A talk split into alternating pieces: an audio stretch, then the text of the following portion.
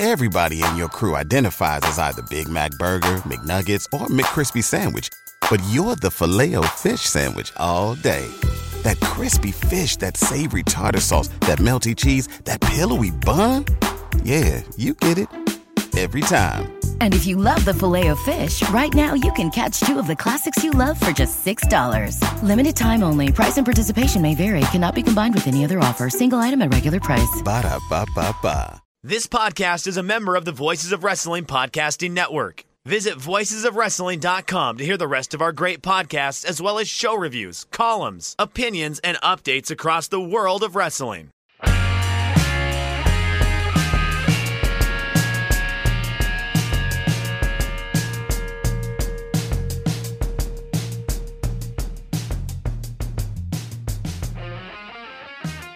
Ladies and gentlemen, hello again and welcome back to Shake Them Ropes. My name is Chris Novembrino. I am leading off today. Joining me, as always, is the Iron Man of Shake Them Ropes. Never misses a show. Jeff Hawkins. How you doing, Iron Man? I uh, yes, what is it? Five or six, six or seven years now running. Haven't missed a week. Feel every moment of it. Uh, and sometimes great lengths are taken to ensure that you don't miss a week. But Yes, yes. I, I think you know, I think it's a worthy endeavor. what am I And- being set up for here? That's what I'm suspicious. You're not being set up for anything. I'm like All right. just like I'm like kudoing your Iron Man status. I'm no Charlie Watts. I'm settling it. No, you're not Charlie Watts. Rest in peace, Charlie Watts. Rest did- in peace, yes. Charlie Watts. Uh, and I was just settling into my my hosting status here this week. I know we're gonna get into the news section here in a little bit. Um, later on this show, a much awaited debut is occurring. Uh, I'm excited about this one. I'm excited about this, people. You I'm not really sure what this is. That's the problem. Is you're buttering me up for this, but continue. I'm not buttering you up for anything. I'm gonna lead off with a news story, and uh, and then we're gonna we're gonna pivot on it. So this week, uh, for those of you who have been following the news in the wrestling community, Pat McAfee was diagnosed with COVID nineteen.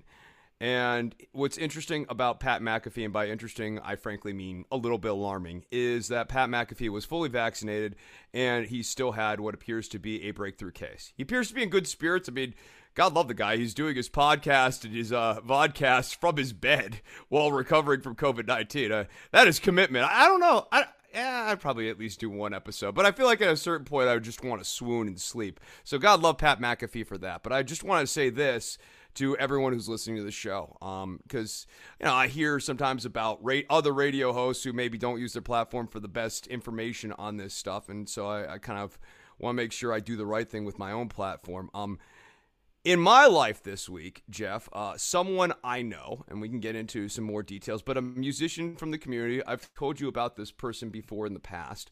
Um, I found out that this person uh, had been staying active during this time, uh, but had not gotten vaccinated and decided to have an album release party uh, for his upcoming album that was coming out or is set to come out here. And at that album release party, this person got COVID 19. He got the Delta variant of COVID 19, and he is now in the hospital. He is over $120,000 in debt. He has a collapsed lung, he has pneumonia, he has been intubated. Um, he will be lucky to get out of the hospital and make some sort of recovery, but his musical career right now is very much in question and looks very much in doubt. So, if you are someone who is watching this show or listening to this show and you have been waiting for the FDA approval or for some other mile marker, friend, let me tell you this check your bank account right now and ask yourself do I have $120,000 in there that I'm willing to part with for COVID 19? Because you might not have to spend all of it, but you very well could. And the information seems to say that if you're not vaccinated, your odds of facing this situation are fairly they're not they're not unheard of in this time. So please, please, please, if you have not gotten vaccinated, I urge you consider the circumstances, consider the risks, and go and get the shot, please. I agree. And if you do have $120,000, just lying around. Whoa, bro! Like shake them ropes is here. Red like 60k circle. for Nove. Red Circle, find our show. There's a donation button there. I will take. I will take no donations lower than twenty. I just, oh, maybe a five. I'll take a five, maybe a ten. I don't know. But but yeah, please, people, Yes, if you're going to attend these live events and everything, don't mess around with this. Uh, better safe than sorry. Take a conservative, safe approach to this. Do not expose yourself to unnecessary risk. Yeah, and it's going to take a couple weeks for that thing to kick in. So, you know, give it some time too before you go. oh, I got the shot. I can go right back out there. No, uh, yeah, I, I. SummerSlam was mostly an outdoor arena. That's the thing that, but then again, McAfee also travels private, so it might have been there. He has a family, might have been a family thing, might have been at whatever hotel he was staying at for this. I don't know if it was a fly in and out type of thing he seemed to think he got it at SummerSlam though. So if you happen to go, and this is one of the reasons why I personally avoid it, go get yourself tested. Just you know, and then if you're positive, just stay away from people for a while. That's that's all I ask. And, for my part, I attended Raw, so I have attended a live event since things have reopened. But the entire time I was inside the American Airlines arena, I had my mask on. Um, other people didn't, and we actually had you know some space around our seats and everything like that. But look, uh, better safe than sorry. Like, like at bare minimum, even if you want to go, oh, you would just get sick. Guys, getting sick sucks. Don't like don't like kid yourself. Like getting sick is not like some fun, cool time. You should just try to avoid getting sick generally. Yeah, and you know the the thing is getting sick. Oh, it'll just be sick for a short time. You don't know that. You don't know what kind of underlying conditions you have that might mix with this thing, and you know. you know, you know what I'm saying. I'm trying to keep it light here, but yeah, I, I yeah, think- no, for sure. Like, yeah, I, I try to keep it light, but uh, but this story has touched me directly, and it sort of really moved me. This No, week I understand like, that. No, yeah, well, you know, I I gotta say something on this. Like, guys, Mm-hmm. don't be. Don't end up like my friend. Like, let that story be a cautionary tale. I I definitely agree. Uh trying to pivot to wrestling. Absolutely, Jeff. Although- we have a lot of news this week, and uh, plenty to talk to involving SummerSlam, Takeover, um, the changes in NXT, uh, yes. and a and of course Dynamite and Rampage as well. what a perfect segue because the new NXT is a coming, Chris. And, and did you see this logo? Did you see this bright colory Technicolor puke of a logo that they have? Uh, I saw something. I saw something worse that I'm now never going to be able to unsee. Okay, so it's like the time I realized that the Spotify logo is actually slightly askew.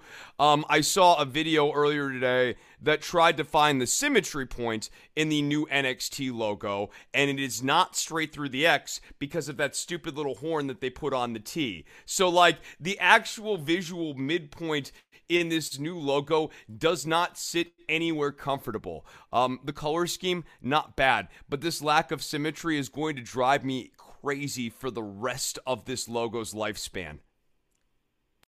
Well, last week we to- told you about the internal internal policy of no one under or no one over 30, no one under six foot two. This week, Chris, new internal quote unquote policy NXT will no longer be scouting independent talent.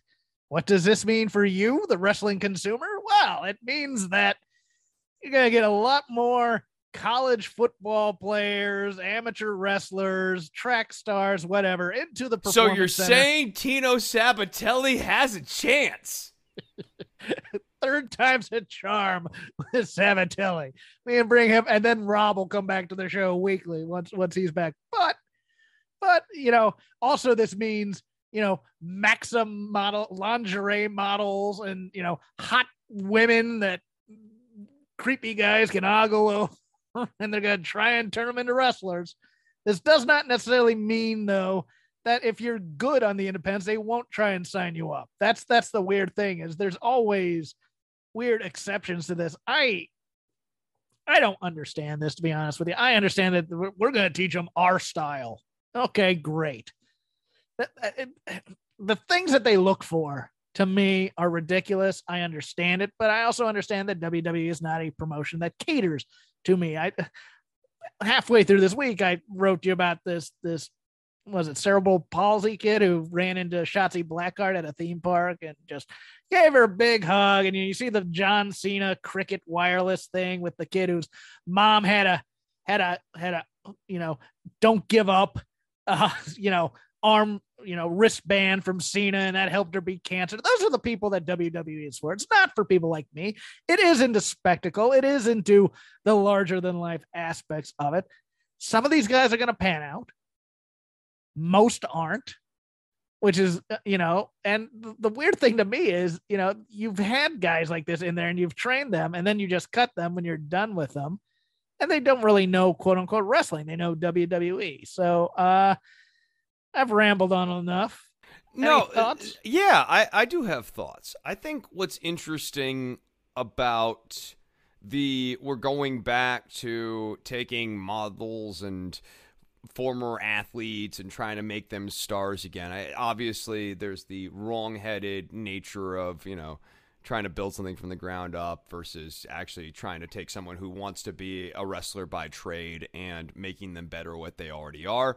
Uh, and obviously, there is the sort of ceding of the territory to AEW, which yeah. I think is is probably strategically wrong-headed. But to take the thought in a slightly different direction I think the economics of this and the market value of this is really suspect too, because you are taking these people who are athletes. You're going to pay them to train. And, and yes, what they get paid in the NXT system, and I assume this will only be more true in this new era where these people come in with really no market value as wrestlers, is going to be low. It'll probably be between like $40,000 and $50,000. You're still, in a way, overpaying these people because none of them are any good at wrestling. They're sort of not worth what you're paying them until they actually prove that they can be draws. Um, and then you look at the history of WWE's ability to convert this type of template to successful wrestlers, and it's really patchy. The actual conversion rate on this model is fairly low. So I think they are going to be overpaying for people who are going to be underdrawing. And so I think beyond it being strategically the wrong move because the marketplace of fans wants to see people like Adam Cole get pushed. They want to see people like, you know, five foot eight, not necessarily a body guy. They want to see someone like that held in high regard in the promotion, pushed at a high level. Um, and you know, I, I they I, do. They, they do. Wrestling the fans, fans do. The do. fans do. Yes, but again, wrestling fans and WWE fans. WWE fans there, are. there's, there's there a, is a divergence. A Venn diagram. However, heretofore, over the last 20 years, WWE's formula for filling the house and paying the bills mm-hmm. has been yes the WWE fans and also wrestling fans who still watch WWE, namely because it's the only game in town and and that they've had nothing to measure it up against. And AEW is a legitimate alternative promotion with enough on air television that if you want to do the AEW lifestyle between the online shows and Dark and Dark Elevation, um, and now Rampage as well, in addition to, of course, obviously Dynamite every week, there's a lot of AEW. It can be your full week, it can be your full wrestling lifestyle. You have a legitimate alternative now. And WWE, I think, with this retool, is not going to replenish the pool of WWE fans to compensate for the lost wrestling fans. The thing that I find ironic about this is some of their most successful programs over the last, let's say, decade are taking a guy that the wrestling fans like and purposely pitting them against the quote unquote WWE guys. And then they find out that yeah, it's it's the wrestling guy that's carrying this feud for the most part. That's the thing that always shocks them. It's like, wait, people want Daniel Bryan over Batista and Randy Orton for the title. Wait, people what? like CM Punk more than John Cena? Yeah, huh? What? No, we're, giving them. No, we have we have to beat this out of them, and it's always a fight. And it's yeah, it's just it's always one of those things where it's like it's still an enjoyable program, but you can tell that the wrestling guy is the guy really carrying this feud versus the WWE product. You know, see you know, for lack of a better the fiend was interesting, but you know, he'd have to rely on a guy like Rollins to carry him through the feud for the most part. It, it's it's it's it's just an interesting dichotomy, I think. So Brock Lesnar's back, kids. And uh, if you didn't know, it was confirmed. This is Dave Meltzer from the Wrestling Observer giving attribution where it is needed. Said that it was confirmed by those closest to the situation that it was literally a last minute deal that was put together for a number of reasons, all in some form related to Fox, CM Punk showing up in AEW, and John Cena leaving. Noting Punk's positive relationship with Fox from the WWE backstage days, Meltzer said the network was upset at WWE for not making a big offer to Punk to keep him from going to AEW, and that politically, WWE, quote, felt the need to get Lesnar and Becky Lynch to SmackDown right away. Now, Bryan Alvarez this afternoon added a nice little piece of information that I didn't know. Uh, Fox didn't know that CM Punk was going to AEW and that he was going to debut in AEW. And it was a shock to them. And they are pretty sore already at WWE because USA gives all this free advertising to that streaming service, Peacock, which is owned by the same parent company. Fox isn't getting anything out of that. And Fox is trying to launch its own similar streaming service. So now we have a very Fox has always kind of been smacked around by WWE. I mean, we we've been talking about this for I want to know the TikTok of when Fox found this out because it's not as though the CM Punk thing has been the best kept secret in professional wrestling. So, when did Fox find this out? Because that tells us a little bit too Ah. about how closely they're following things. Ah, Chris, do you think that there are Fox Sports executives or Fox Network executives sitting around reading reading Body Slam or Fightful or Figure 4 on a regular basis? Or do you think it was because of all these I don't. all these things like Forbes or whatever coming out with this with these what are basically promotional pay. I mean, they're not regular columnists, but you know the type of articles where CM Punk is changing the wrestling landscape, blah blah blah blah, and they go, "Wait, what? We thought he was our guy." I'm sure somebody was on the phone pretty damn quick on on Saturday morning saying, "Hey, Oh yes, Or Friday because for for an important piece of context uh, is that F- CM Punk's first return to wrestling since his hiatus was talking about wrestling nominally after on Fox. So at one point there was ink between Fox and CM Punk, and mm-hmm. I'm sure the executive at Fox thought that well, it clearly could have been a possibility to get him back on Fox. If we had some sort of deal, maybe we could have gotten him back to WWE. Now, to that point, I think it also misunderstands CM Punk's position. So I think this reveals another failing on the Fox network. Like they weren't abreast of the Yeah. CM Punk situation, but like if they were aware of the actual Punk situation, he was not gettable. Like he was not going to come back from retirement to come back to WWE. No, That and all the, and all they saw likely. what all they saw was that first rating he spiked on F, FS1 that one time, and they just wait, what you you let this guy go? What are you talking about? Type of thing. Yeah. Uh, in a weird way, I almost got to come in defense of WWE here. They had no chance in getting CM Mm-hmm. Yeah. Punk back. They like wait, Chris, you don't think that you don't think of the hey, you know what? Hey, hey, hey, Phil, this is this is this this is Paul. you want you want a main event? uh You want a main event uh, WrestleMania this year? Hey, come on, we can make that happen for you. All you gotta do is sign on the dotted line. Come on, come on, and uh, like like Vince and Bruce are in the back, you know, just just laughing, you know, waiting for. Come on, we can get him this time. Just reel him in, reel him I in, mean, Paul. the contract that he would have to get would be like like in, it would be the most It it'd would be be like an Conor NBA contract. Yeah, an Conor- NBA want- contract I for want- I want WWE. ownership of the company. I want 15% of the company in order to come in. I'm going to vote all you bastards out. That's what it be. Uh, oh, well, if you're watching on video, Chris kind of has the uh, Steve Winwood Valerie thing going for his video. Only a Steve Winwood guy here. Are you still with me on audio at least, Chris? Okay. Uh next story Cassidy Haynes of bodyslam.net tonight dropping some news. Daniel Bryan, aka Bryan Danielson, I wrote that down wrong. That's my fault for transcribing his his prisoner name. Bryan Danielson set to debut at All Out. He was originally scheduled to debut at Arthur Ashe Stadium, but moved up to keep the buzz from CM Punk going. Chris, this says one thing to me.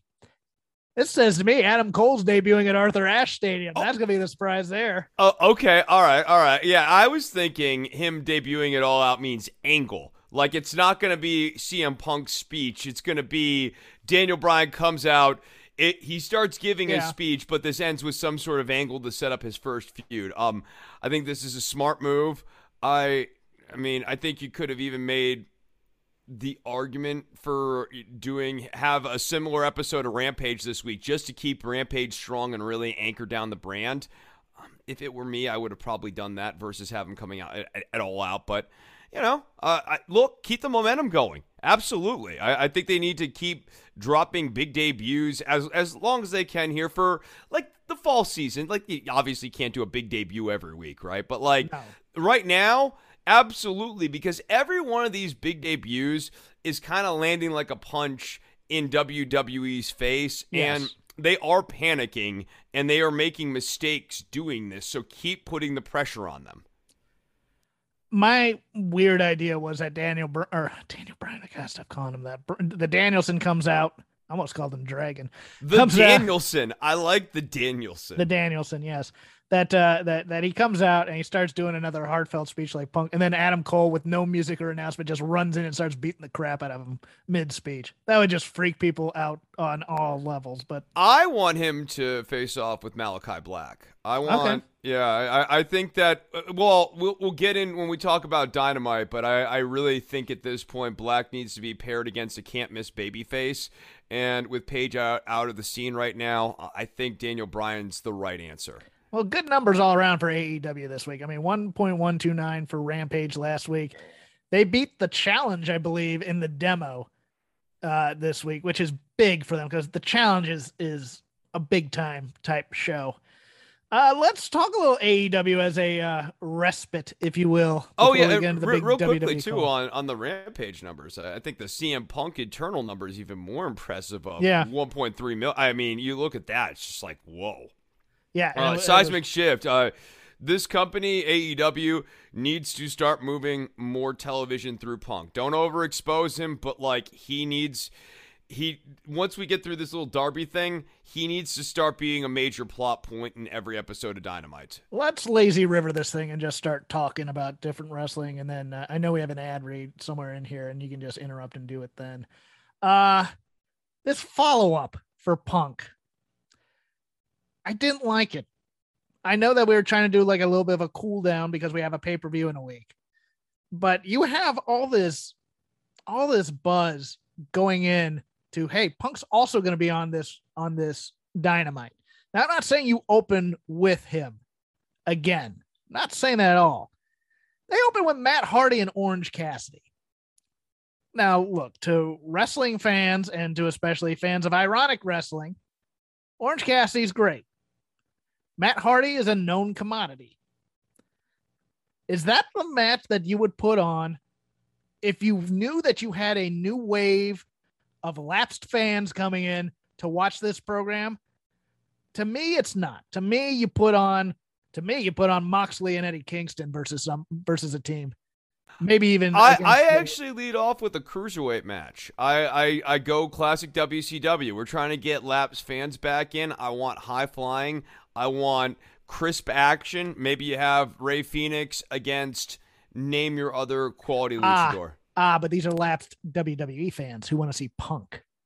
So so the Matt Hardy part was smart. I got that part. I mean, it wasn't okay, and it wasn't a bad match. Don't get me wrong. It was a pretty good match, but it was kind of it, it wasn't what I would put on to say, hey, this is this is the new kind of wrestling that that that you know, this is where you know all the guys that you you know that you not all the guys that you used to like, but all the guys, you know, if you don't like their presentation, come over to us type of thing.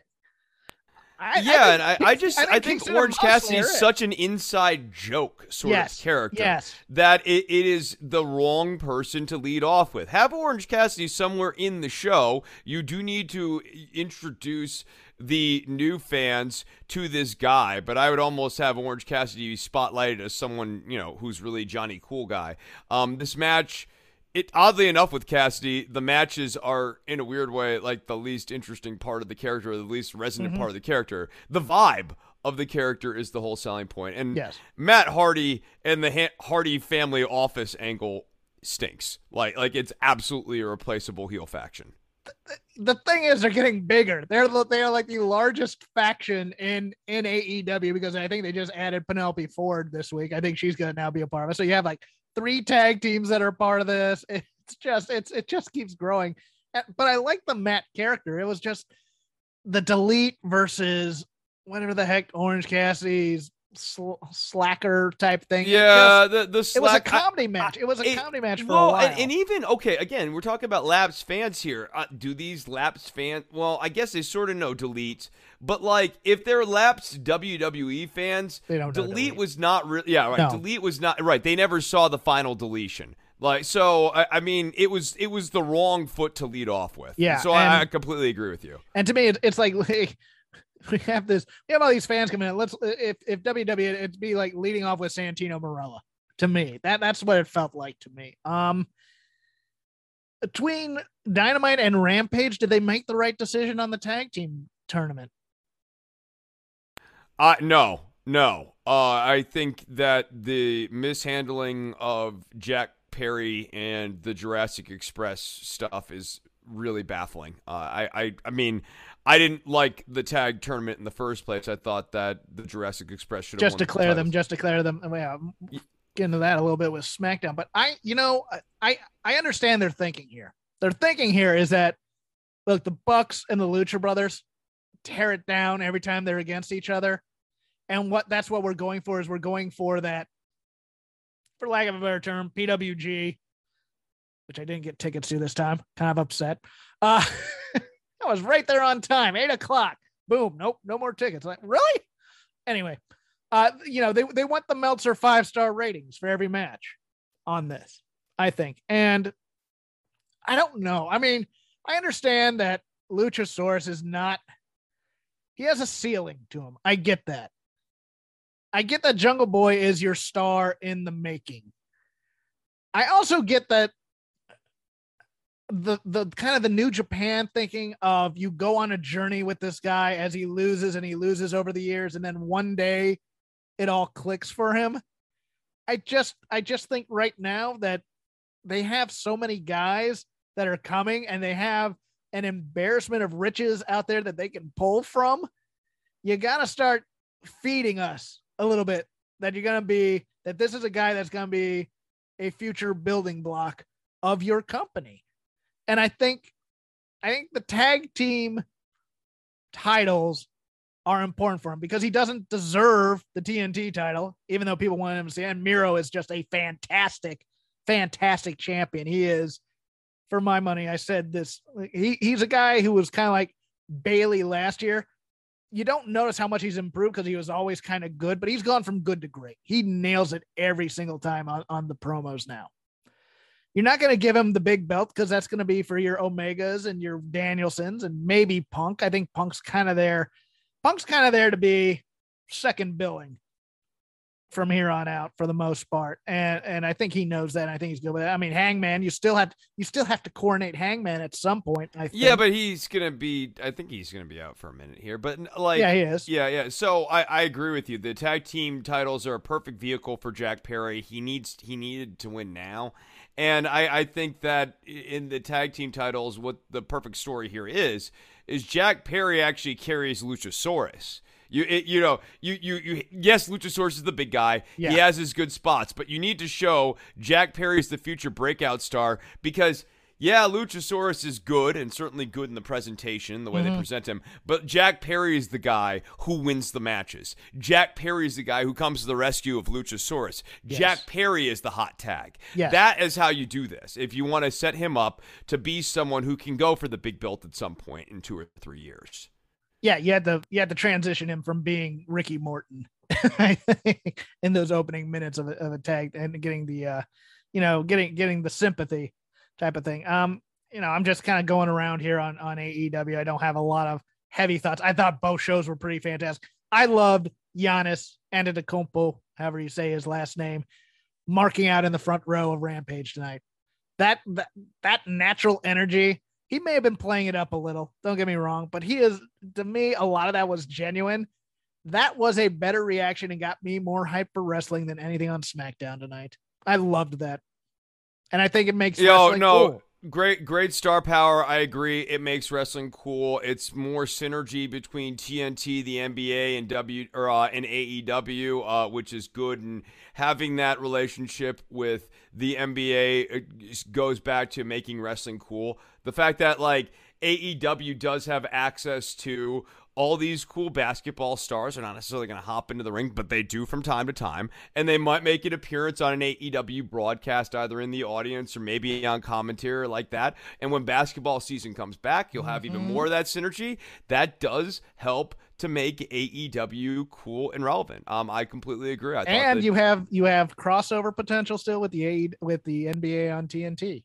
I mean, you know, Yeah, yeah, that's, that's what I'm saying. Like, like the AEW guys can also show up in the studio doing TNT bits and that sort of thing, and they probably will. everybody except Jericho. I'm, I'm I'm forbidding Chris Jericho from being in any any broadcast bits, anything like that. I, I oh my goodness, they go.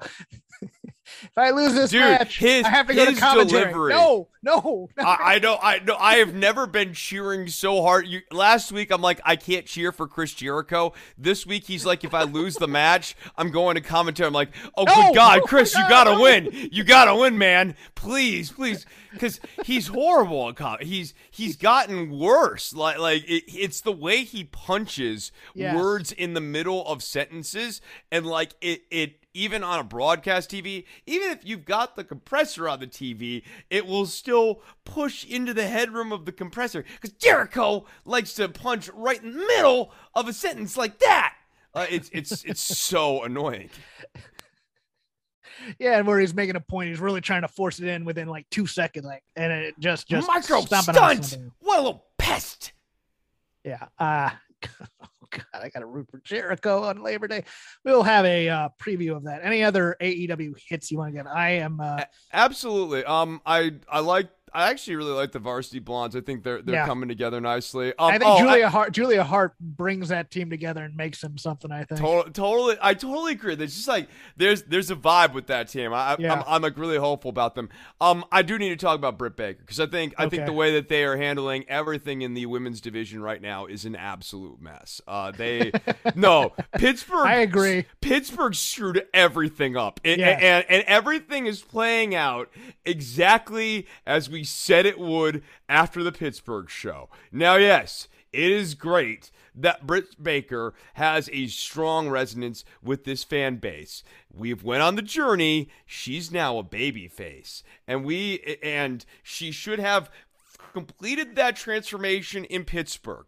Um, I would have belted Red Velvet because I just think that like now Pitt Britt has achieved something else, which is fan connection. So she doesn't need the belt, and the injustice will make us connect with her even more. Red Velvet, it, this is the other part of it, and why it matters. She was getting booed out of the building in Pittsburgh, and although I know I was told she's a re- uh, that that was just a regional thing, it turns out that the rest of the country has not gotten that message, and Red Velvet is now getting booed everywhere, Yeah. including during this match against Britt Baker's illy casted heavy. Not that uh, Jamie Hayter is bad. She looks great. She's come back and she looks sharp and all of that. But Britt Baker, newly transformed babyface with her kind of hapless boob sidekick rebel, did not need a heavy. Britt Baker, like, like, because the whole gimmick here is that the heavy is going to turn on Britt Baker. We're already a little bit ahead on this story too, right? And the problem with that is that when Dr. Frankenstein's monster, who's not called Frankenstein, that's a mistake that people make all the time. It's Dr. Frankenstein's monster. When Dr. Frankenstein's monster, yes. the monster,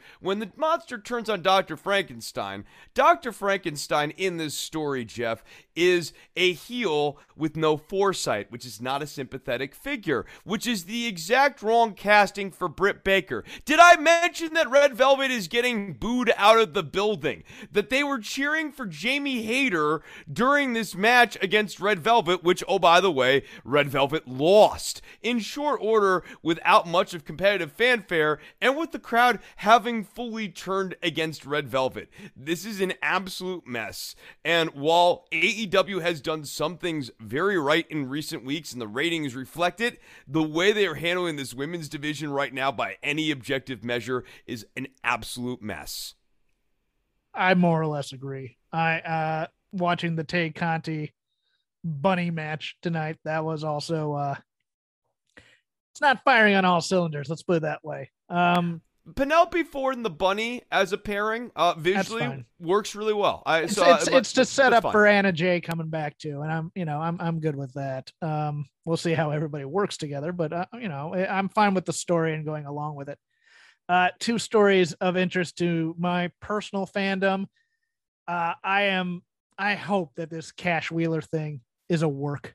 I really do. Uh, My brother, my brother ha- broke his arm as a young child falling off a three meter board, and they said it wrong. And then he went to a doctor, and they said, "Hey, we can try this thing, but it's going to be risky." And they said it, and the nerve endings never grew back the right way, and so he he, he lives with a kind of a dull pain, like your your arms asleep at all times. That's how I mean that's his arm.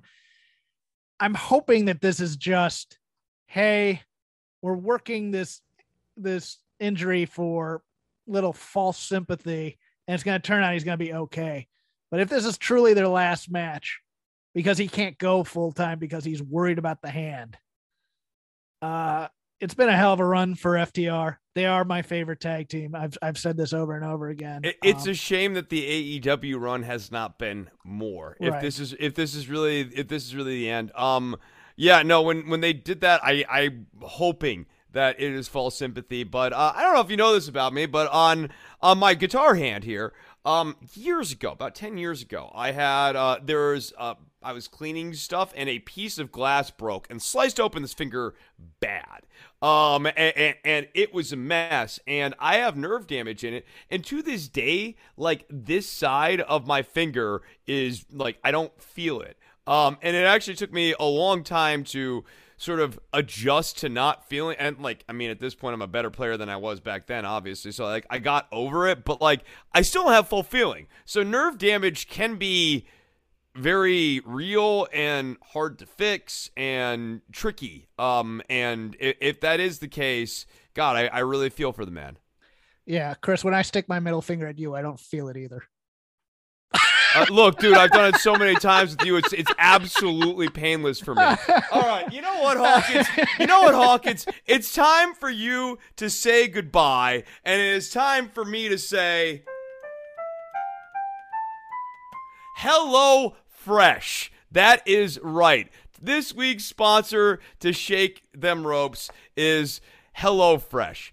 With HelloFresh, you get fresh, pre measured ingredients and mouth watering seasonal recipes delivered right to your door. Skip the trips to the grocery store and count on HelloFresh to make home cooking easy, fun, and I'm going to say like Jericho, and affordable. That's why it's America's number one meal kit. All right, so guys, fall is busy. I don't have kids, but maybe you do. Um, and uh, look, the commuting, you might be going back to the office. Maybe you got school board meetings. With HelloFresh, you can save time that you would otherwise spend meal planning, shopping, and chopping. So you can get back to what matters, which is the 20 hours of wrestling that is on every week. So with HelloFresh, the food's coming right to your door. HelloFresh's family friendly menu is a big win for the back to school season with easy and delicious recipes for drama free dinners. Lord knows I hate a drama filled dinner. Well, I don't know. Uh, uh, drama filled dinners can be all right. Here's the more important thing though every so often when you're cooking, I like to cook a lot. Cooking by your own hand can sometimes get a little bit boring. And what's great about a service like HelloFresh is that they have over 50 different menu and market items to choose from every week, including vegetarian meals, calorie smart choices, extra special gourmet options. There's something for everyone to enjoy with recipes that are designed and tested by professional chefs and nutritional experts to ensure deliciousness and simplicity. So, I mean, for me, HelloFresh, I think is is a good deal. And if you're interested in doing HelloFresh, you're gonna go to hellofresh.com slash VOW14 and you're gonna use the code VOW14. The 14 refers to up to 14 free meals, including free shipping. So again, you're gonna go to hellofresh.com slash VOW14. That's VOW 14 and you're going to use the code VOW14 there. HelloFresh, America's number one meal kit. You say goodbye and I say hello fresh. ah, not not yeah. Good job on that. Well, we'll get you some more ad reads run. Give the pe- we gave the people what they wanted because they were tired of me reading them. Uh, the last That's just a C major scale that is not in relation to any song that has ever been written or will ever be written. McCartney's lawyers coming to break coming to break your legs. You cannot own straight eighth notes in a C major scale. uh Brock Anderson, the other Brock.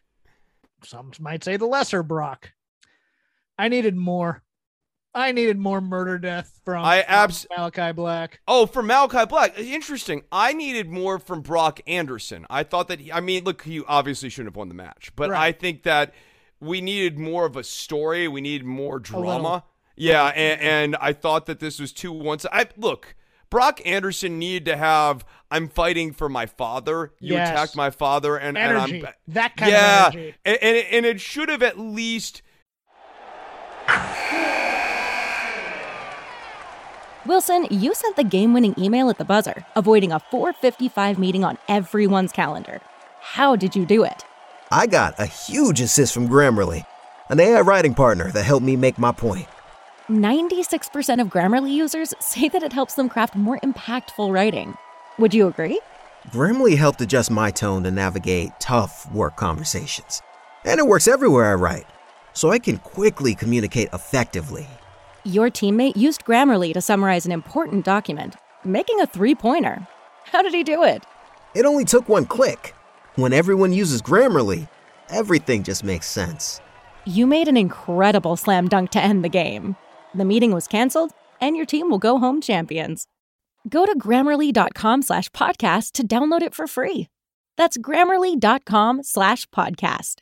Easier said, done.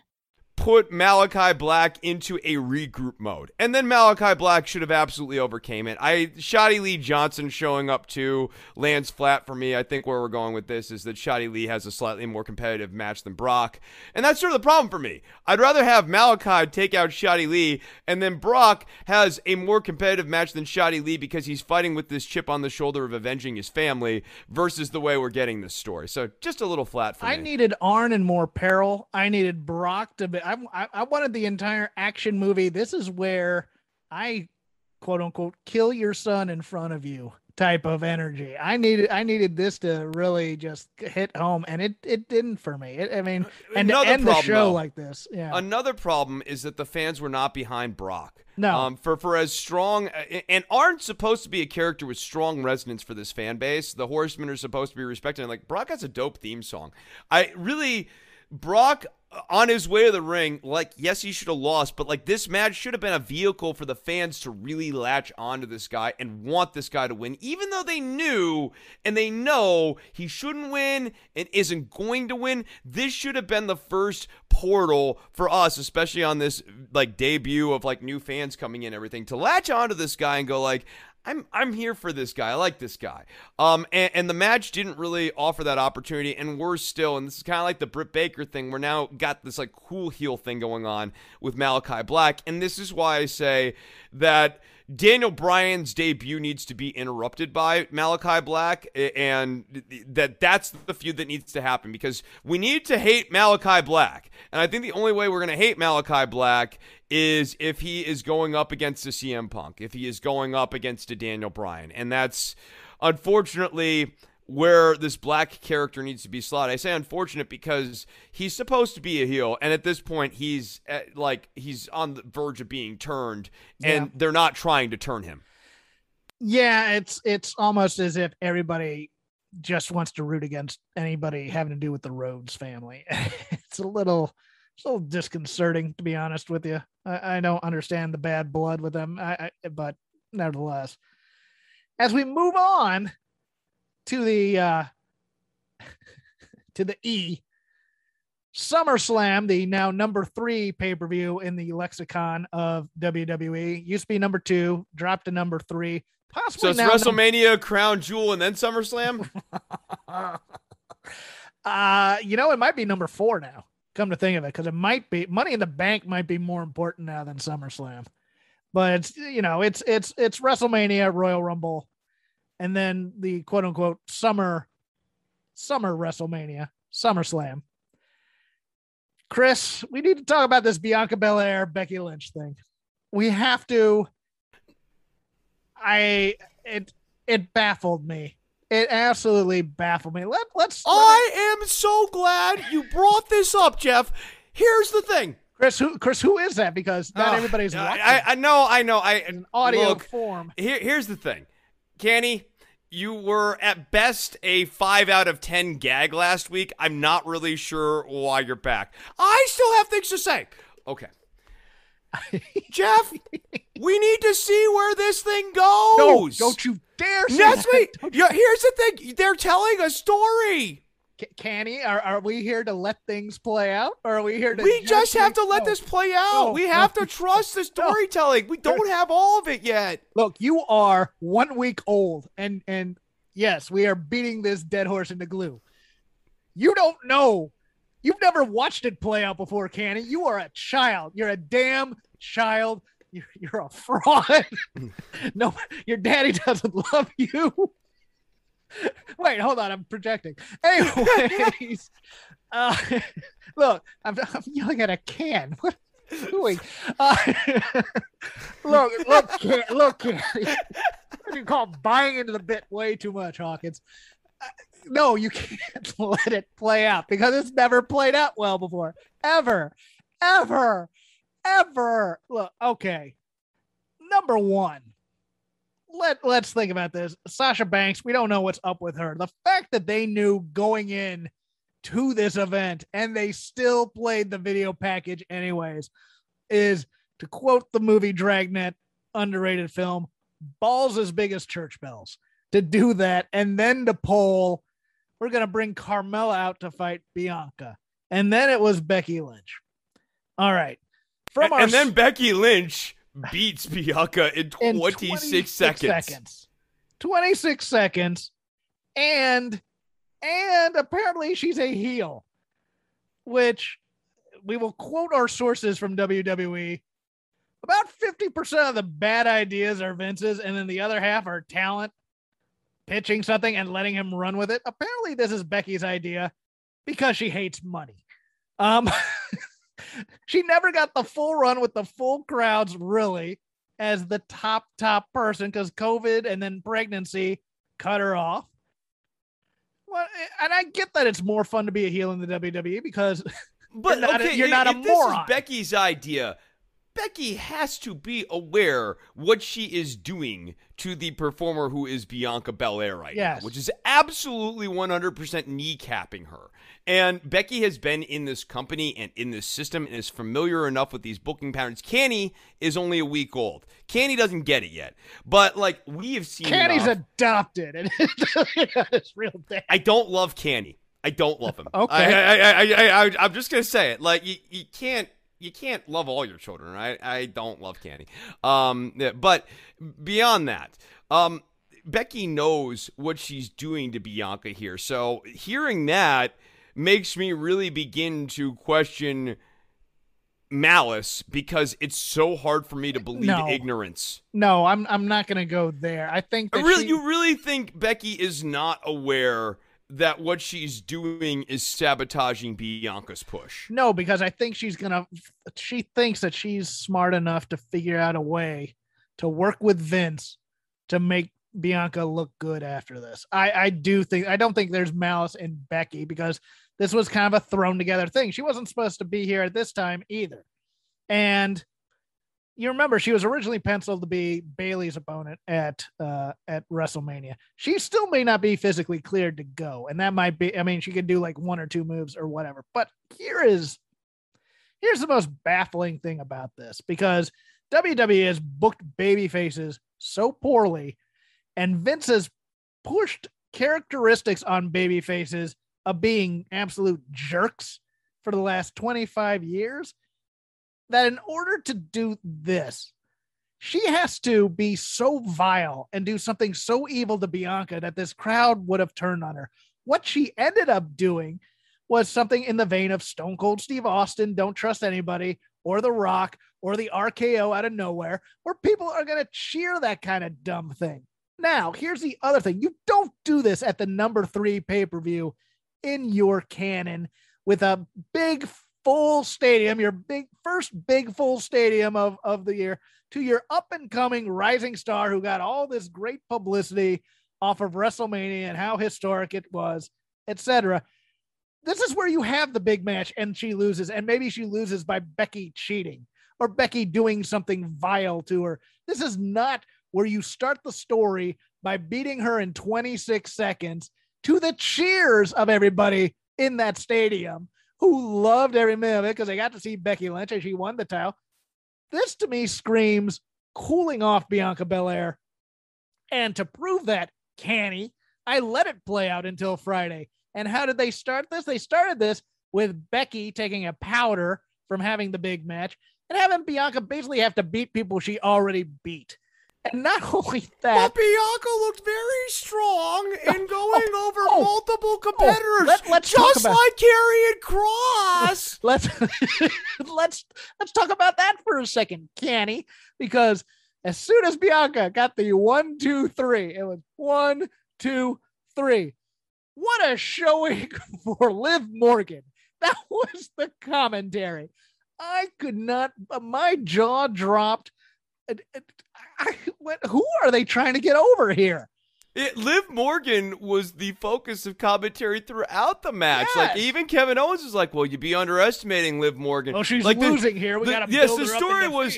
Liv Morgan. Oh. It, it looks good in defeat when. I, I mean, again, if this is, let's see where this goes. Are you sure? No, shut up, Kenny. Uh, if we're talking about, let's see where this goes. Uh, what should have happened tonight is Bianca should have came out and just been putting Becky Lynch in a corner Yes. and talking about for all your bravado, for all you're talking about the man and respect and blah blah blah. Mm-hmm. You don't actually have any, and you you want respect. It needs to be earned. Uh, I mean, I also would have done the match differently, right? Like if Becky's going to come out and win that title at SummerSlam, um, she needs to come out and basically like nakedly cheat on Bianca, and then Bianca needs to actually be getting the upper hand on Becky in their match until Becky cheats yet again to win the match. Like Becky should not be winning, should not have been competitive throughout the match and won basically by a fluke.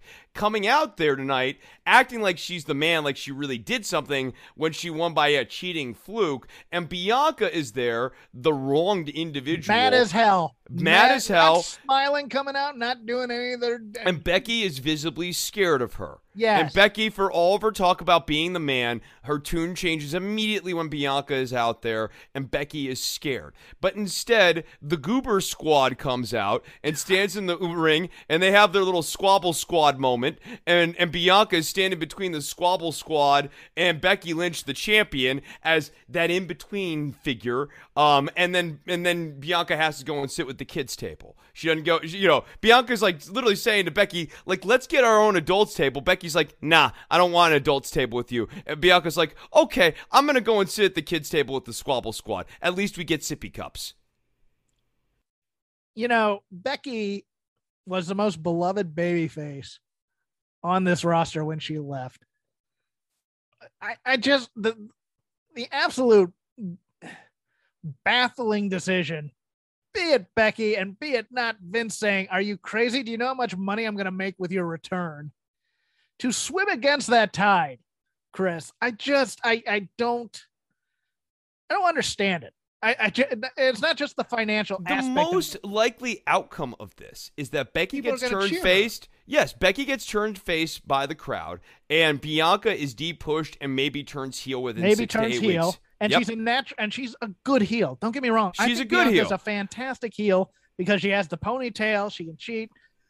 You know, she has the. But, but the whole point of turning her heel would be to put her on a journey to turn her face to make her champion because people would want to see her champion, which they already did. We did. And they already kind of do. We did nothing with the goodwill of Bianca after Mania, and we're doing nothing with the goodwill for for Becky coming back and, and, there is a non negligible contingent of fans who are mad at Becky and not in the heel aspect, but in the like we're upset that Bianca has been depushed sort of aspect. Yes. And so like like I, I this just an unbelievable mistake uh, in this women's division.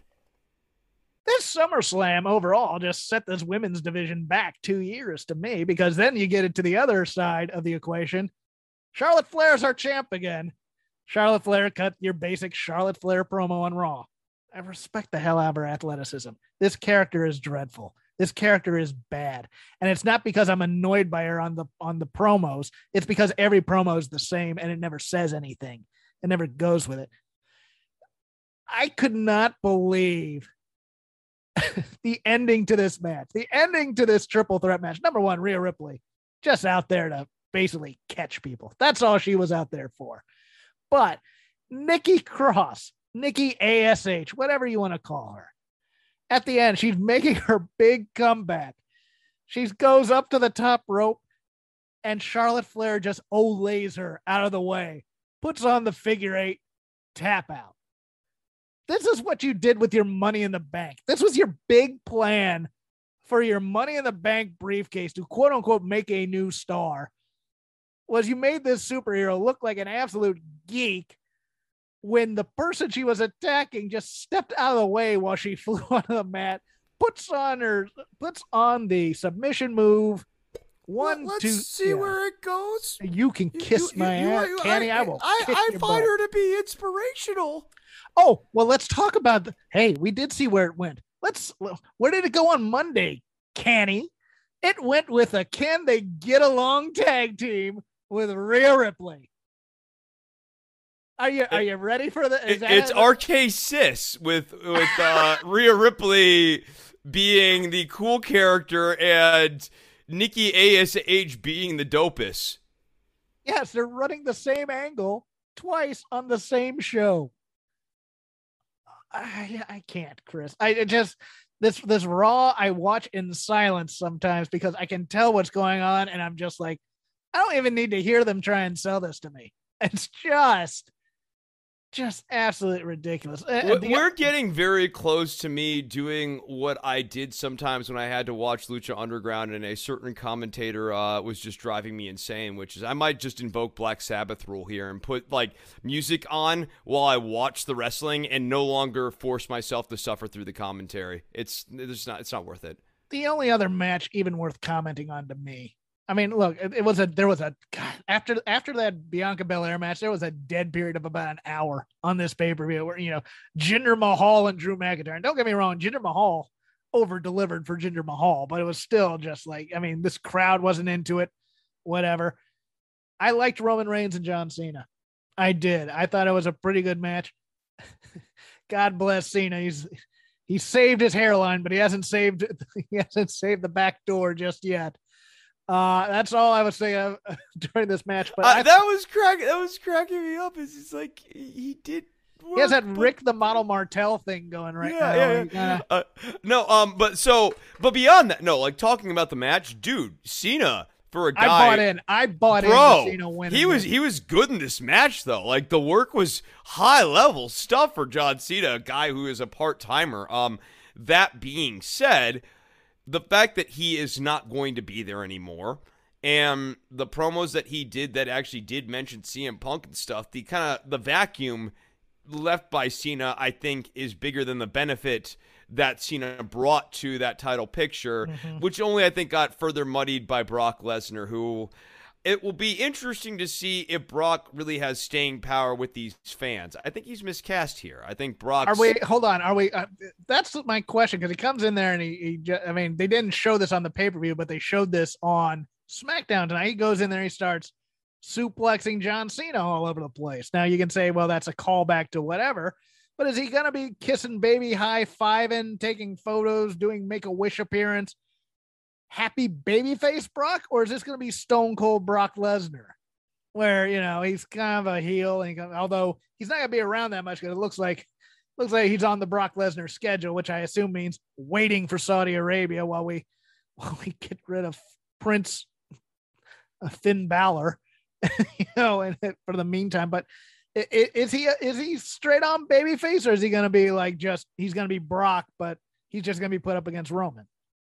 Yeah, I think he's just going to be Brock and Yeah. put up against Roman. I do think they probably put the belt on him at some point, uh, but maybe not in this feud. I, I don't, you know, maybe they do something at Mania. Maybe they're setting up a Lesnar Lashley sort of thing at some point. Um, but yeah, I, I, I this this was a mistake to me. I, I mean, look, they, you know, you mentioned them calling in Brock. I said last week before I knew that Brock was coming back that I didn't necessarily think he was going to be the needle mover he was four or five years ago. I, I think that Brock is more than Goldberg, but if you want to think about Brock's value at this point to the company and to a wrestling organization going forward, it's like a super Goldberg. It's like a guy who can come in, have a really dominant and fun to watch five to seven minute match. You put him on a streak, and then you have your baby face of the future that you want to build beat Brock Lesnar. And that's really the one story Brock's got left to tell, especially with this limited schedule. That's the one story they never tell though, because remember when Brock broke the streak, he was supposed to lose to Roman, didn't. You uh, know, you know, the, every time they get the okay, here's the new babyface who's gonna beat Brock or whatever, they always have Brock kill him. See Kingston, comma Kofi. You know, it, it's just it's there's no there's no babyface that's ever gonna kill Brock other than a guy who's six foot nine, 275 pounds, like a Drew McIntyre or whatever. So, you know, and Well, no- well, now that Brock Lesnar's back in WWE, Kofi Kingston can have the rematch and get his heat back. Yeah. Uh, Xavier Woods says hello. He beat the champ. Still hasn't gotten a title match yet. Yeah. No, the Goldberg match was garbage. It was just such a stupid plan to do that. The- Ending. The, the, no, the, the finish to the Goldberg match got progressively dumber as the, like yes. So, the idea of Bill Goldberg getting a leg injury, and we see vulnerability in the now 55 year old Goldberg, who has arms and legs and elbows and knees just like everyone else, and they age just like everyone else's. That part of the story, clever. Plus, thumbs up. Chris likes that part of the story. Where this match fell the hell apart is how they ended the match, which was by referee stoppage. If you're going to have him not be mobile anymore, just have him not be able to answer a 10 count because he's so busy outside of the ring. Having this end with ref stoppage made him look too vulnerable. Ooh, ow, my knee. Uh, ooh. Oh, also, then we get to the MVP and Goldberg spot, the pivotal spot with the Lord. cane, which looked, I mean, God, it was uh, Rainier Wolfcastle and uh, Radioactive Man trying to sell something. yeah, yeah, like, like Al Czervik and Caddyshack. Oh, Yeah. my arm. Oh God, yeah. Uh, oh, yeah, no. Um, I mean, after that, like the selling was okay. I like the spots outside the ring with the fireman's carries and the knee into the Yeah. post. Those are cool. But then you get to the Gage Goldberg spot at the end of the match, which was ridiculous. If anything, this needed to be, you know, Luke Skywalker after seeing Aunt or Uncle Owen in Aunt Beru's place destroyed and knowing that Uncle Owen and Aunt Beru are dead and like looking at all this stuff and he's like mad and vengeful. Instead, we skip all of those beats. We don't even see the he's mad, vengeful, tear soaked. He jumps into the ring and then gets sunned by Bobby Lashley. Um, so and now we're I guess we're building to stupid baby face syndrome. Stupid and then the MVP at the end grabs the microphone and does stupid heel syndrome mm-hmm. where he's mm-hmm. like, Oh God, oh God, I can't believe we did that to a kid. The guy jumped the jumped the barricade. Like the you know, like like theoretically, Lashley's 100% in the right. He doesn't know who's jumping him from behind. So Lashley throws off this guy who jumped him from behind, who shouldn't be in the situation in the first place. And it turns out to be this kid who's dumb. So it's stupid babyface syndrome. Then it's stupid, whiny, scared heel syndrome from MVP and Bobby Lashley. This whole thing stunk. I like. I did not like this at all. Yeah, and uh, just to wrap up SummerSlam, did Edge and Seth Rollins move the needle for you at all? Because I just kind of watched it and went, eh, okay. I respect the performance. Yes. But move the needle? No. No. So the next night, we can now wrap up with our NXT slash NXT UK talk here. We had Takeover. Me tell you, had a good week this week. NXT UK, the neighborhood, whatever you want to call it we get clowned on by being one of the only shows to review this week to you week. You all sleep on this quality quality promotion that turns in really good let me, matches let me let me basis. let me talk a little bit because they all kind of go together. Walter and Ilya Dragunov, manly manly match. Ilya Dragunov's chest looked like hamburger at the end.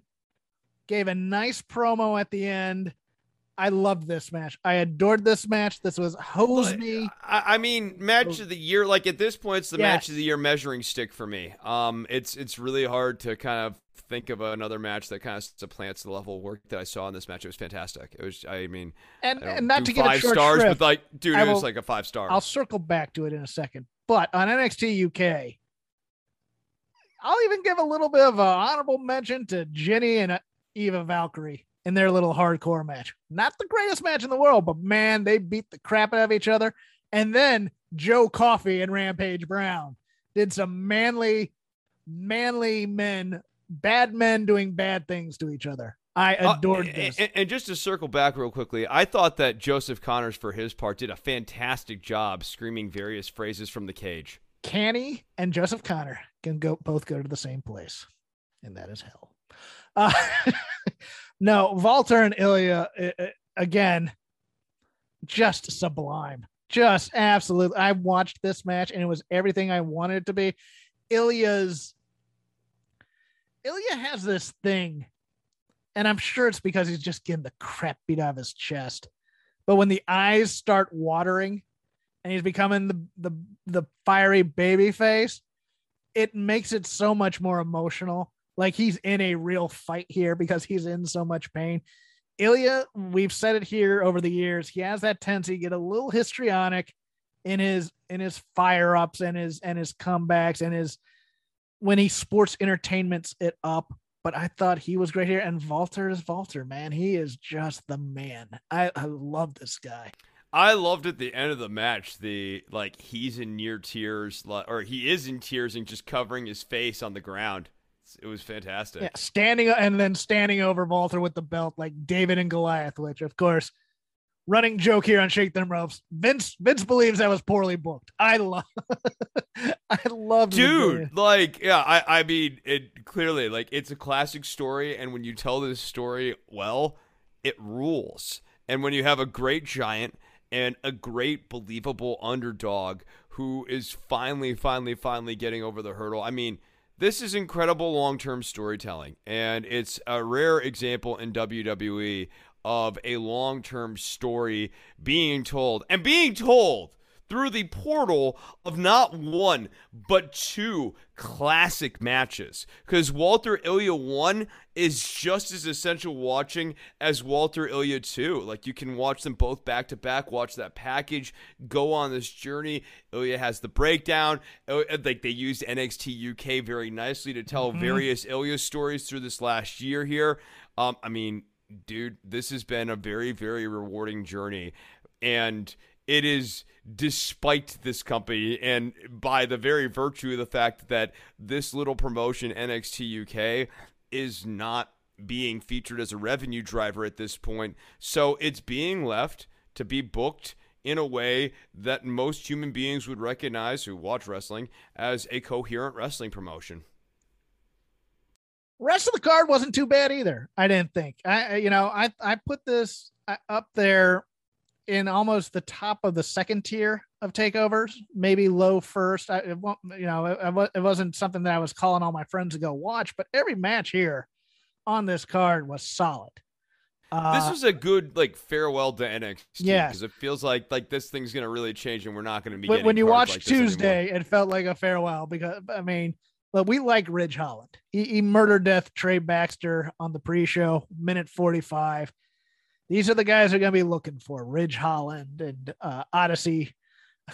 you know, Odyssey Jones not winning the uh the futures contract surprised me, but I also just think they're gonna they're gonna use this dumb contract. To, I want to challenge Kushida. You're an idiot. What are you doing? Get out of here. Uh, just starting from the beginning, Cameron Grimes and LA Knight, good for what it was. I, you know, I'm not the biggest LA Knight fan. He played his part here and he did quite well, and he was taking some bumps there that were pretty good. But you know, it was the story match, and he got where it wanted to be. Yeah, you know, the Ted DiBiase angle is another rare example of good long form booking for a WWE product where I DiBiase arrived. They did a bunch of vignettes with DiBiase. Um, Cameron Grimes sort of completed his babyface transformation with the help of Ted DiBiase. I, I like the interesting. I, I didn't know if it was going to get off the ground, but I think they've managed to get the million dollar belt to be something that like actually works as a babyface character like trait, which is interesting. And I think Cameron Grimes is going to be really well connected with fans inside of WWE and outside of WWE for the rest of his career here. So I think actually, like all things being equal, this is a good push for Cameron Grimes. It, however, this plays out in the medium term. Raquel Gonzalez retained against Dakota Kai. This match to me was all Dakota Kai carrying Raquel quite a bit. She is uh, yeah, great, yeah. But she is a great ragdoll, and I, I I was hoping she'd win.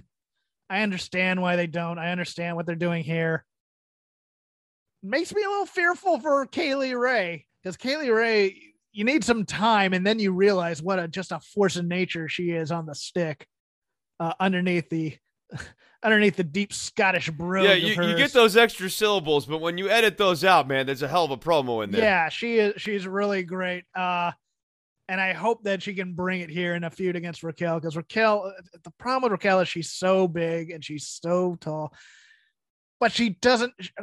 Her anger on the microphone no, the, the other problem fake. with Raquel is that they are so non-committal as to is she a babyface character yes. or a heel character yes. or a tweener character, and Kay Lee Ray yeah, she's presented as a heel, but there's like the fact that she's undersized and she's got swagger and she's got accomplishment and stuff, sort of actually at this point is summing up to make her kind of a natural baby face. And I worry that, well, I don't worry because I don't really have concern, but like I tend to think that Kay Lee Ray will be received as sort of the nominal babyface in this feud. I'm in the same way that Dakota Kai, people were rooting for her because Raquel's not a strong babyface, and and what she it, or I guess another way of saying this is she is a strong babyface, a too strong babyface going up against an undersized heel figure, and people. Uh, I know Vince thinks that David and Goliath was booked wrongly, but people seem to have a resonance with this story for some reason. It seems to connect with people, and people were rooting for Dakota Kai against against Raquel Gonzalez, and I think that's going to actually probably only ramp up with Kay Lee Ray. Ilya and Walter, we talked about just 22 minutes of Wagyu steak, uh, just prime rib, whatever, whatever your meat of choice is, the whatever you like. It was the best high quality you can get. It just hose me, hose me. I watched that thing three times over the weekend because I, I, I mean, over the week, I, I loved that match so much. So much so that almost overshadowed Kyle O'Reilly and maybe Adam Cole's swan song in NXT. I I found at least the third fall anticlimactic as hell. I I did. I I, I thought the match was fine. Street fights in NXT with very good technical wrestlers are a problem because to me it's more they are concentrating on spots where you can do a move with like a chair as opposed to really trying to beat up a guy with a weapon or do a street fight type thing. And it takes me out of the match, quite frankly. This is kind of like the MJF Jericho thing. It's just Yeah. or Gargano and Champa. I it just has overstayed its welcome. Every move that these guys could do to each other, I feel like they've done to each other. And so I went into this match with like an interest level of near zero, and I didn't leave this match going, God, give me more of this. I, I, I was, I left this match relieved that it was over. And that's like, I, I, I agree. it's just a mistake to ever let any act or any booking or any program go to the point where the only kind of realistic outcome for the audience viewer is like, thank God this movie's over. God, I can finally go to the bathroom and watch the credits or whatever. Yeah, I don't know what we do with Kyle at this point. I really don't. Are you trying to tell me he's not cool? he is, he is he's cooled off Kyle. And yeah, and yeah.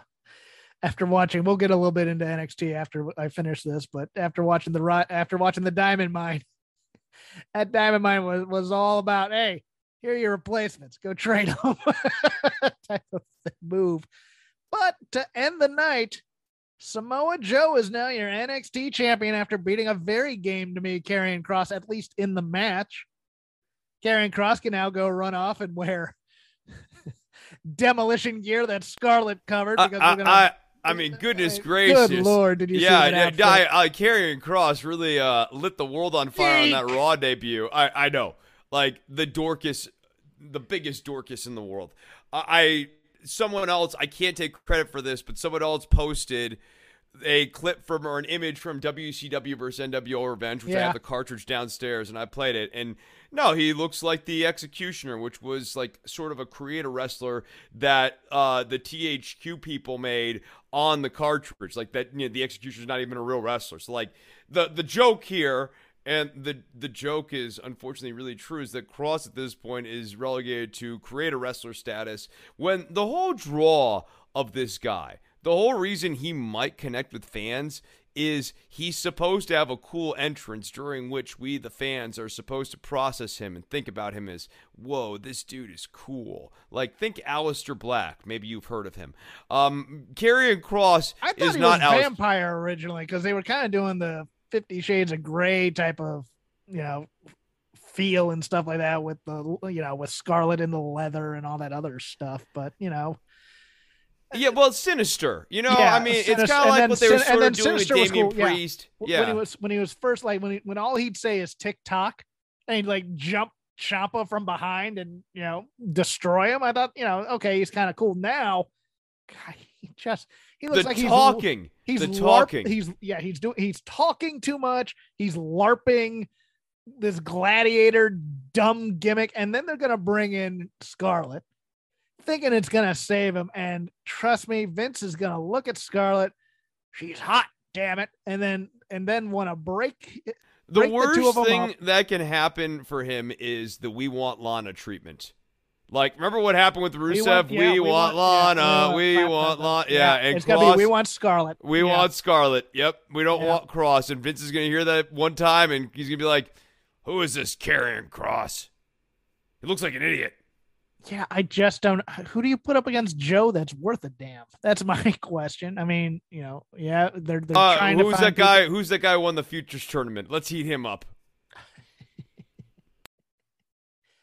Yeah, we go to uh the NXT weekly show, and this was uh yeah. Ah, my goodness. The one good thing It's certainly an hour and a half of television for me to watch. it was it was time well spent. Um Legado del Fantasma, who I just continue. I watched that entrance and I went, how, how do you miss on these guys? Because my God, Santos Escobar just oozes money to me. Just, I mean, just the, the whole presentation with the with with the mask and and the poncho and and being flanked by by the other two with their their masks on that just looks that's a great presentation. And i do think that uh, elektra lopez i believe that is her name. Did i get that correct? Yes elektra lopez is a fine addition to this. I, I do. I i liked her in that uh who, who did she who did she get way too much offense on in that squad? Was it was it Raquel Gonzalez? What, was or that? no, it was it, she got way too much offense on uh the Tony Sto- Taya Valkyrie. Oh, oh yeah, Mon- Frankie Monet. Yeah. yeah, in, in her debut. Yeah, no, she she brings the personality, and they're gonna need it with uh with the female member of of um of Hit Row. But the thing is, you can see what's gonna happen with this Hit Row thing, and and I, I'm a little Hit Row's gonna go over Legado del Fantasma, and then eventually they're gonna break them up to get Top Dollar, the big push, and all along the way, it's gonna be it's gonna be Ashante the Adonis just taking losses and losses and losses, and maybe even Swerve Scott as well, which worries me because Swerve is fantastic. Uh, yeah, and, and top dollars kind of okay. He's an okay promo, but that's like he's an okay promo right now. he's Uh, big. he's big. He's big. And he's an okay promo. yeah, we're getting into the land of giants. We've brought back uh Burch and Lorcan to flank uh Ridge Holland so that they can be red shirts. Yeah, we, we can see how this also and then we have we have Gargano doing his comedy, which is fine. I like his comedy, don't get me wrong.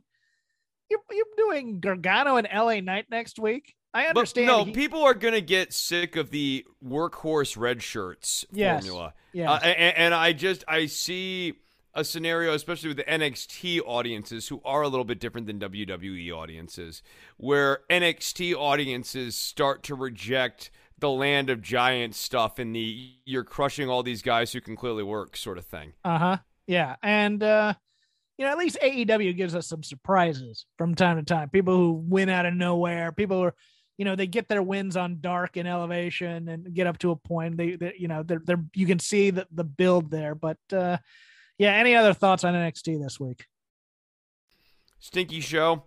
Yeah, Not looking forward to it. I think the whole way that they're doing tapings and then trying to like avoid spoilers getting out's asinine. Like if you're gonna tape stuff, it's gonna get out. The year is 2021. Unless you're gonna confiscate everyone's phone. yeah. Let's let's talk a little bit about that. They they kicked out someone from I believe I believe it was Body Slam Net. It might have been Wrestling Inc. Who uh, they, they had they had been watching him since he came in and were watching him on the phone the entire time. Yeah, we don't want spoilers to get out, but hey, the spoilers got out and their rating was up. So you know, uh, they, people wanted to watch the follow up of this takeover. I think this next week's show probably might die a death, but yeah, we'll, we'll This, this is not a organization that needs less buzz on the internet right now. This is an organization that literally needs all the buzz they can get and Screw like being fan friendly. They'll take what we give them and they'll like it. And, and oh, by the way, when you say the ratings are up this week, the ratings are still only like eight hundred thousand. You Yeah. know, like at this point, they they have clearly been outclassed in a sizable way by AEW's Chris, products. that the, the performance center is going to be bright and shiny, and we have a new colorful logo. It's going to be the happy NXT, Chris. it's not all- symmetrical. I've already covered this. Uh, we let's end it there. We'd like to thank our sponsor, uh, Hello Fresh. Use code VOW14, as Chris put it, VOW14, which popped me way too much. 14, up to 14 free meals and free shipping. You can follow me at Crap Game 13. You can follow Chris at DWATG. Just want to follow the show. It is at Shake Them Ropes, all one word. We are on all your podcast platforms, and we are on the YouTube at youtube.com slash voices of wrestling. You want to watch us react and you want to see what this whole canny bit was all about, donate at uh, at our page on Red Circle if you'd like. Patreon dormant for now. Chris also, but Chris has a different Patreon. If you want to throw a shoe, a through shekels, a few shekels his way. No, throw a shoe at me by all throw means. Yes, you know, well, you know that's how they do it in other parts of the world. Uh, we cover that on Don't Worry About the Government sometimes, which you can find on don'tworry.tv, on iTunes, on Stitcher, on Spotify. If you want to see the video version of Don't Worry About the Government, you can see clips of it on YouTube by searching for Don't Worry About the Government. We do have a channel. Um, it, whenever I do like three part things with multiple people, I put up the third uh, the third section of the show and all old episodes, a month old. You can see if you want to watch stuff that's coming out live and support what I do and the works that I do. That is doable over at patreon.com slash DWATG. I'm eh. flailing on the on the dismount, Canny. Come save me. I can't save you. Everybody in your crew identifies as either Big Mac Burger, McNuggets, or McCrispy Sandwich. But you're the filet fish Sandwich all day. That crispy fish, that savory tartar sauce, that melty cheese, that pillowy bun. Yeah, you get it. Every time. And if you love the filet of fish, right now you can catch two of the classics you love for just $6. Limited time only. Price and participation may vary. Cannot be combined with any other offer. Single item at regular price. Ba da ba ba ba.